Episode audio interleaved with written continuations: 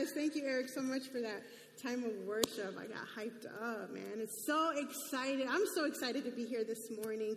And first of all, Happy New Year! Y'all need some caffeine. I'm so glad that you chose to be in the house of the Lord on the first day of 2023. Wow. It's an honor to be here with you this morning. Um, how many of you stayed up till midnight to see the countdown? Okay, like 25% of you guys. I had every intention to um, go to bed at 10 because I knew I was going to preach and, you know, get my mind settled and be really well rested. And then I decided to um, join church online with some friends. And wow. The word was awesome, the worship. Rick and I were in our living room just worshiping and praying and entering 2023, just thanking the Lord. I was so hyped up, I didn't go to bed till 3.30 in the morning. So, so I'm like, all right, Lord, you're to have to give me this supernatural focus and strength because uh, Vanessa on four hours to five hours of sleep does not do well. And he has answered my prayers. I feel great. I feel wide awake. But I did not get to really do the countdown. What we did for the first time ever in my life, um, really, was to sit in silence and waited on the Lord for 2023 come, which is really neat to do. But I do, I did miss my countdown. I have personally seen the ball drop in New York twice. If you haven't done it, you should do it at least once if if not, I mean, I wouldn't recommend recommend it more than once. it is crazy. It's not as glamorous as you think it is on TV, but it's worth trying out to be with hundreds and thousands of people from all over the world celebrating the new year. It's definitely fun. But today, if you guys could stand up with me just for a second, and can we relive it? Can we do the 10 second countdown together? Can we pretend that will wake us up? So we got the countdown here, and we're going to do the countdown. So there, there we go. Seven, six, five, four, three, two, one. Happy New Year! Yeah!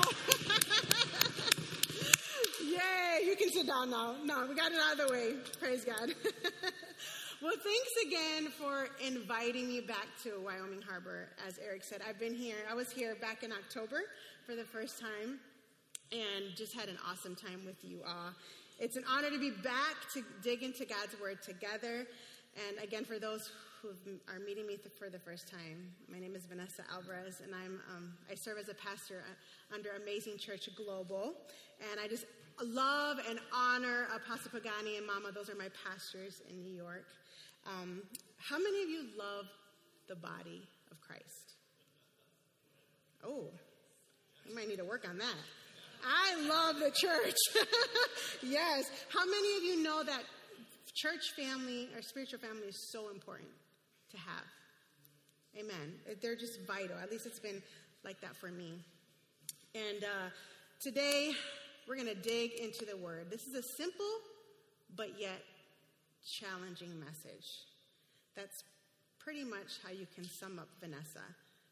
Simple, but yet very challenging. so, um, as I was digging into this word, um, the first thing that came to my mind as I sat with this with the scripture, which I will say in just a moment, um, the first phrase that came to my mind was, "Oh, it's activation time," and it got me excited. So um, turn with me to Matthew uh, 28, verse 16 through 20. If you do not have your Bibles, we do. We're going to have it here on the screen. But I would encourage you, if you do have your Bibles, open it up. Read with me. I know that many of you have been um, in the book of Matthew here in Wyoming Harbor for the last few weeks. And Pastor Jordan asked me to cover the last few scriptures of this book, which are activation words. So allow me to explain what I mean and what has happened in Matthew 28 so far. So in the beginning of the chapter, if you just if you're looking at your Bible, you could see that Jesus just rose from the dead. So Easter just happened. So there's a lot of talk in the town. a lot of rumors. People are talking it up. Did you hear that he has risen? And people were shocked and just trying to figure out what the facts are. Then we read, starting in verse 16, this thing called the Great Commission. Jesus' final words before he ascends to heaven. So let's read this together. Then the eleven disciples went to Galilee, to the mountain where Jesus had told them to go. When they saw him, they worshiped him, but some doubted. Then Jesus came to them and said, All authority in heaven and on earth has been given to me. Therefore, go and make disciples of all nations, baptizing them in the name of the Father, the Son, and the Holy Spirit, and teaching them to obey everything I've commanded you. And surely I'm with you always to the end of age. I want to go back for a second to this first part of the scripture. The 11 disciples went to Galilee to the mountain where Jesus had told them to go. If, if you remember back in Matthew 10, Jesus told them exactly what was going to happen to him um, in regards to, you know, he's, he's going to come back, he's going to die, and he's going to come back.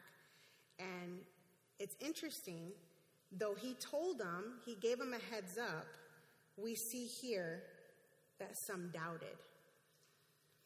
And also, it made me think about poor Thomas. He always gets the bad rep of being doubted, doubting Thomas. But it doesn't say, but Thomas doubted, some doubted. So he's not the only one doubting this whole process that Jesus has risen and that he said what he said he was going to do. So just something to ponder on there. Now I want to turn to one more scripture.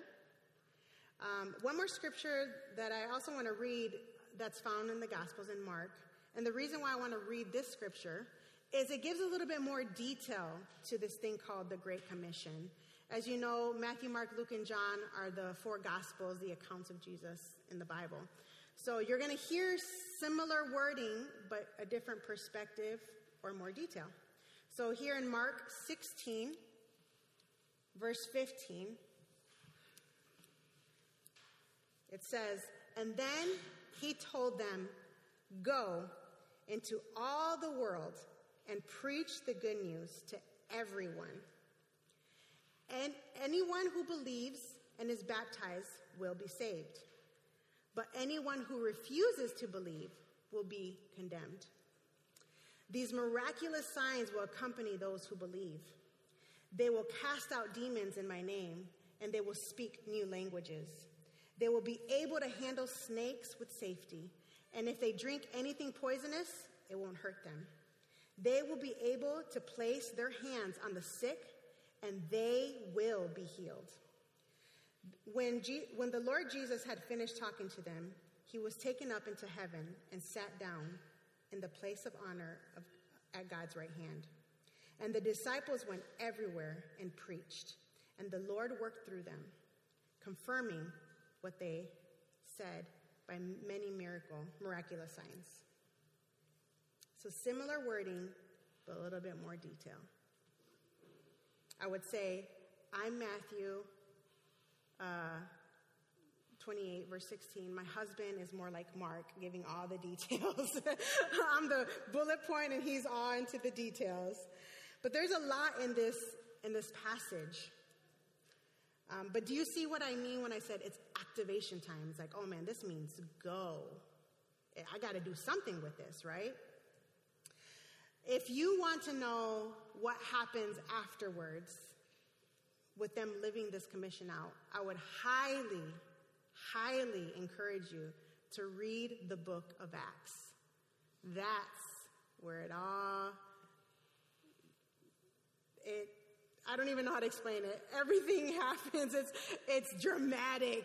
It's um, it's amazing. It's inspiring. The book of Acts is uh, not a lay back, chill kind of book, you will be at the edge of your seat. So I would encourage you to read the book of Acts. But today, I want to focus on um, these two scriptures uh, on Matthew 28 and Mark um, verse 16. But I want to break it down. So, as I just said, what we just read is called the Great Commission. Now, you won't hear those words in the Bible, the Great Commission, but that's what um, we we call it. So, what is a commission? So I took out my dictionary, and if you guys remember last time I was here, I took out the dictionary many times and put meanings on the screen. I like to know what the words mean. The, um, the word commission, it means simply, this is through the Webster Dictionary, to instruct, command, or give, or duty given to a person or a group of people. It's to give an order for or authorize uh, the production of something. That's what a command is. So, what we just read in Matthew 28 is a command, not a suggestion. It's something Jesus expected and still expects all his followers to do and to live out. But we'll come back to those details in a little bit. There are a couple of other words that stuck out to me that I just want to simply quickly go over and highlight. So, as we read the first word that Jesus said, He said, Therefore, go. I know that many of you here, most of you, even little ones, know what the word go means. But I want to ponder on that a little further. So, let's get out the dictionary and let's read what does go mean on the Webster dictionary? It means to move from one place to another to travel, to leave, to depart, an attempt or trial at something. A person's turn to use or do something. So it's, it's pretty detailed there. Go. A person's turn to use or do something. So, what did Jesus say to go do? Can I get somebody to answer that question? What did Jesus say to go do?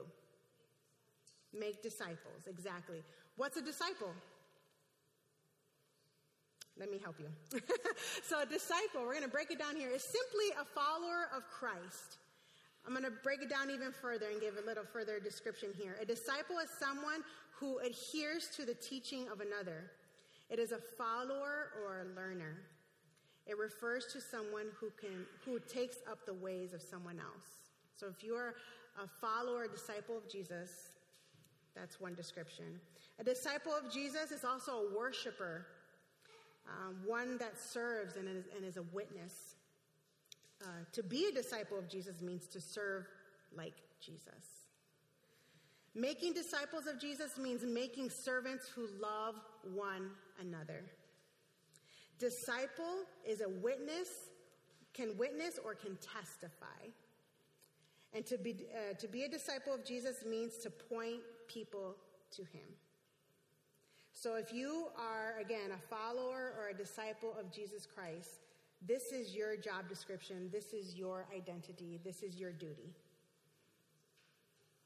If you're not, let's talk afterwards. So, this command can be somewhat intimidating or scary. Um, trust me, uh, Jesus' disciples felt the same way. And literally, they literally walked with Jesus. They had Jesus beside him. We, how many of you have seen Jesus in person? Have you, I mean, I haven't. I would love to. But these disciples, these young men, literally had Jesus beside them, saw miraculous things, witnessed incredible things. But yet, it was overwhelming. See, this was not the first time that Jesus gave them a mission. Okay? Prior to this Great Commission, Jesus sent them on some practice assignments. God is so gracious and He's so patient and he knows that we get scared and he knows our fears. So he sent them on um, practice assignments. And if we look back, and if you remember that in also in Matthew 10, Jesus sends out the disciples on their very own first mission. Do you guys remember that? Matthew 10. So, how many of you have watched The Chosen? The show The Chosen. Oh, not many of you. Okay. If you've not watched The Chosen, it is uh, it's the the New Testament, pretty much. And it's a free app you can download, and you can watch a show on this free app on your phone and your computer. But it's one of my favorite shows. It's definitely been inspiring to me and encouraged me to get into my word and dig a little bit deeper. And it gives you a different perspective or maybe a better understanding of the characters in the Bible. It makes the Bible come alive, at least it has for me. But, anyways, I want to share a clip of a recent episode that brings life to the natural concerns and feelings that you and I would probably have if Jesus sat with us at the table and told us to live out this commission. So sit back, relax. It's a little bit long clip, but it, just imagine yourself in this space at this table. This is Jesus at the head of the table and the disciples surrounding him, and he's giving them their first mission. Check this out. Not sustainable for me to do all the preaching, all the healing, and ministry. I've called you to Simon's home today, and thank you, Eden, for hosting. Because our ministry will only grow, and we want it to grow till the end of the age. There will be many more followers, and like those not here, all will have roles and responsibilities. Most will be disciples, students. But I have chosen you twelve as my apostles.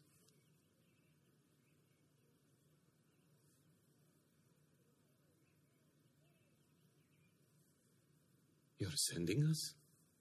An apostle is the same as a messenger, one who. I know what it means, Matthew. That's why I'm asking. You are my leaders. And for this mission I have for you, it's best that you spread out and not be concentrated in one place. I. I don't understand. I'm going to go home to Nazareth for a time, and while I'm there, I'm sending you out in every direction, two by two, specifically to our people only. Every direction, Rabbi? Yes, but not to the Gentiles. Not yet. That will come in time. But to the lost sheep of the house of Israel.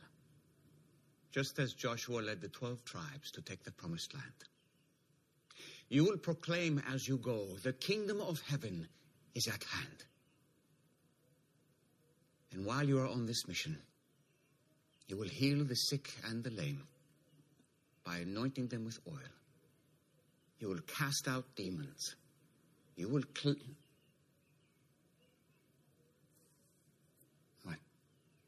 Why are you all looking at me like that? Uh.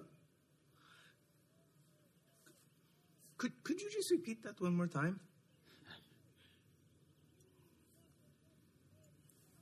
I'm sending you out two by two, proclaiming as you go, the kingdom of heaven is at hand. Heal the sick, cast out demons. Uh, how soon are we talking about here? There's that word again. I'll get to that, Simon. Hold on. Heal the sick, cast out demons. While you are on this mission, I grant you this authority. Someday, you will have it all the time. Was that a ceremony I missed? This is it.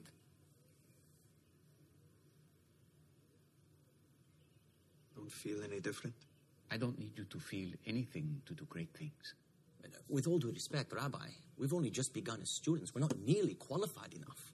Why would you need us for this work? He doesn't need us. He wants us. Thank you, see. Very good. John, if I needed religious leaders or qualified students for my ministry, I wouldn't have chosen. well, you get the point. Can we get back to the part about healing the sick for one second? You will take nothing for your journey except the staff. No bread, no bag, no money, not even Salome's food. Wear sandals and do not bring an extra tunic. we can't even bring a change of clothes? Even the wandering cynic philosophers carry a second tunic. Yes, they do. And I'd like to distinguish you from the cynics. They also carry beggars' bags for people to put gold and silver coins into. And you will not do that. You received without paying. Now give without pay. Whatever town or village you enter, find out who is worthy in it and stay there until you depart. And if anyone should not receive you or listen to your words, shake the dust off your feet as you leave that house or town. Do not waste your time. You said if anyone will not listen to our words. What words exactly? What are we supposed to teach? Anything you've ever heard from me.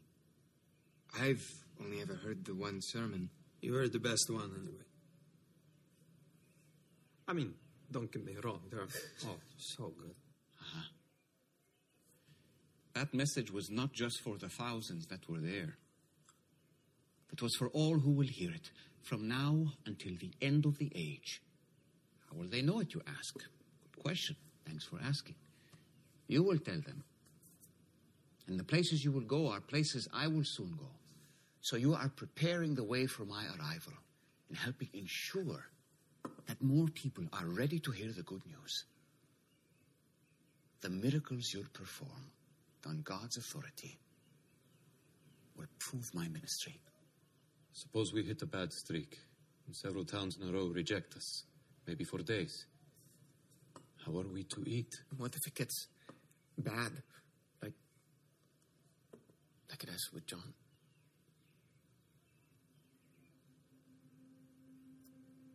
Listen carefully, all of you. Do not fear those who kill the body but cannot kill the soul. So, you're saying we could die?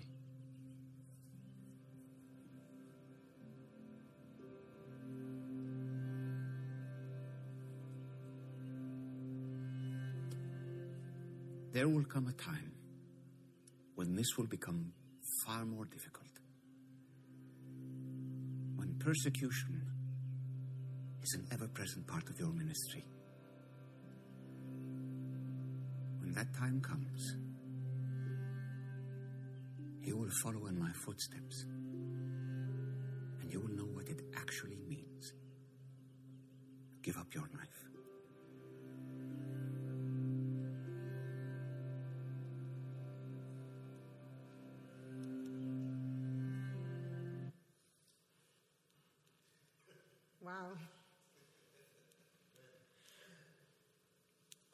That's what I mean. You're not the only one that's feeling a bit unqualified, scared, unsure. You're not alone if you're feeling like that as I share Jesus' words to go out and make disciples. Now, thankfully, with the Great Commission, Jesus is not saying what he told them you can't take money, you can't take a bag, you can't take your food, you can't take anything. That is actually a lot more scarier, I think, than this Great Commission. Um, because now we have the Holy Spirit and we can take, you know, whatever the Holy Spirit allows us to take. But they were scared, and that's natural. So did Jesus, have you heard me say, or have you read, or did you hear today, um, did Jesus say in Matthew 28, therefore, after all that you've seen and all that you've experienced, just be a disciple. Get baptized, study my word, and soak it up as much as you can, and, and soak up what you've learned through scriptures and through me. And if you feel comfortable, but most importantly, ready, consider applying this to your life. Oh, and remember that I'm always with you to the end of age. Did you hear that today? No. What Jesus said was to go. The commission was meant to be applied, church.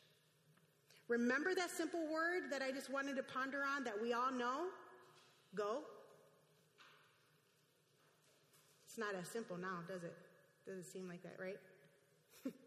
Jesus said, Go. He did not say, Think about it or consider it, church. Consider it, disciples. Jesus gave us direction, and in the Word, we find plenty of examples and wisdom to do what He said to do here in Matthew 28.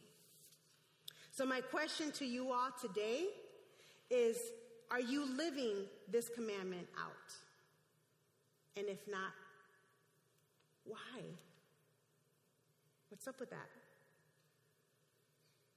See, the thing about some Christians and some of the modern day American churches is that we're so good at gathering together like we are today, but we're not good at going. Uh, and the big part and the focus and the success of our churches is that many are saved, many have given their life to Christ. And that's awesome. But many are not really sent. That's where we fail. See, one thing that I do know about your pastor's heart, about Pastor Jordan, is that he longs to see Wyoming Harbor live this out to the fullest. I know that. And I know it because I personally have seen him do this, and I've seen his heart for the brokenhearted and for the lost. You all have a great pastor and a great leader.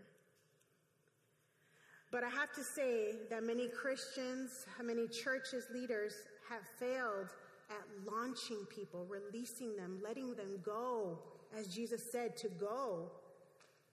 I heard a quote the other day that made me chuckle that I had to share with you guys. It said, The modern day church is like the spiritual equivalent of a 40 year old guy playing Fortnite in his mom's basement. Fortnite is a, actually, you can ask a teenager what a Fortnite is, but it's a video game. But the, the church in America is a spiritual equivalent, equivalent to a 40 year old playing Fortnite in his mom's basement. What I mean by that is people have gotten too comfortable sitting in the pews, too comfortable in their small groups, in their Christian bubble, or they've gotten lazy, like, ah, Pastor Eric or Jordan will do that, you know? Or simply they're just unaware of this commandment. Well, today I'm here to tell you you don't have an excuse for that anymore. No more excuses. So, what happens when we do what Jesus said? Life transformation happens, guys. Healing, freedom, joy is what happens. And who doesn't want that? Who doesn't need that? Right? This world is literally dying. As you guys have seen, suicide is at a high rate right now. People are hopeless and hungry for answers. You know, they're looking for directions and solutions. And they have, and we have the answer because Christ is in us. Christ is in you. And the Holy Spirit is dwelling in you. So you may be asking, okay, how do I apply this? How do I apply this in my life?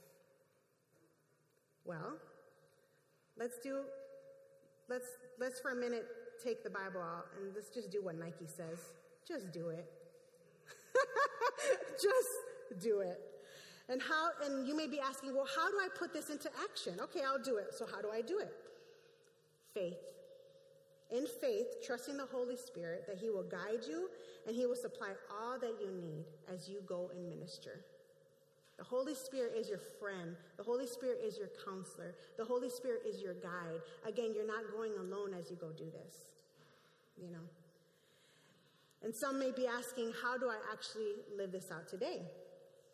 Well, today I will be giving you all an opportunity to put this into practice. But first, I want to invite the, the worship team to come up. And as they lead us into a song of praise and, and just uh, reflecting on the Lord as we thank God that we don't have to do this alone, that He's given us the Holy Spirit, and He also has given us each other. We have each other. And as you saw in the clip, Jesus sent them out two by two. Um, and you see that biblically. He doesn't just send one person at a time, He usually sends two by two. And there's a reason for that. So there's no reason to be afraid. And remember Jesus' last sentence, last word in the Great Commission. He said, And surely I am with you to the very end of age.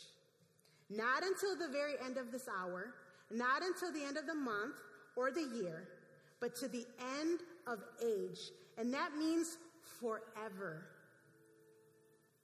So let's take a moment to just focus on thanking Him. Thank God we don't have to do this alone. Thank God that He's equipped us with everything that we need. Thank God that we have direction. Thank God that you have a church that can equip you. If you're feeling insecure, they can equip you, they can pray for you. But again, it didn't say, Scripture doesn't say this is a pastor's mission. This is your youth group leader, um, leader's mission. This is, if you are a disciple of Jesus Christ, you must go. Wake up, church. It's time to go. It's 2023. What are you waiting for? For more people to get lost? To see more people committing suicide? To see more overdoses? To see the world become more dark and hopeless? What are you waiting for? Christ is in you. You must go and make disciples. So let's stand and let's worship the Lord and just thank Him just for a moment. And I'm going to come right back up and give the final words.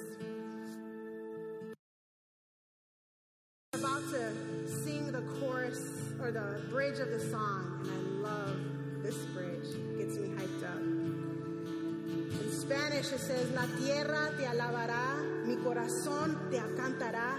Grande, grande eres Dios. And in English, it says, All the earth will shout your praise. Our hearts will cry, and these bones will sing. Great are you, Lord. Great are you, Lord.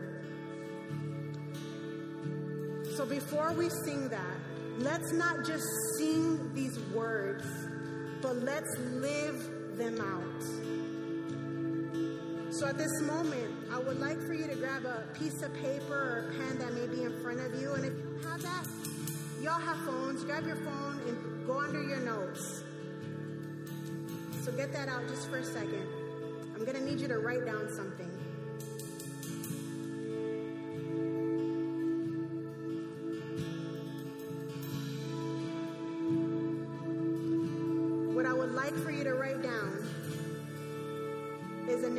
Person or a group that you can go and testify God's goodness. That you could go share the good news today, tomorrow, this week. But if you could, do it today, even if it's a text, if it's a phone call, FaceTime, whatever, write down the name of a person or a group that you can testify God's goodness. Share the good news. Maybe God has placed someone in your life that needs healing. You have the ability to pray for them. You maybe you know of someone that's in a dark, dark place, so much so that they're even dealing with like demonic stuff. You have the ability to cast that out in Jesus' name. So write down the, the, the name on this piece of paper or on your phone. And after you do this, don't give it to me. Don't give it to Eric or when you see Pastor Jordan next week. Don't give it to your small group leader. No. Instead, you take it and go.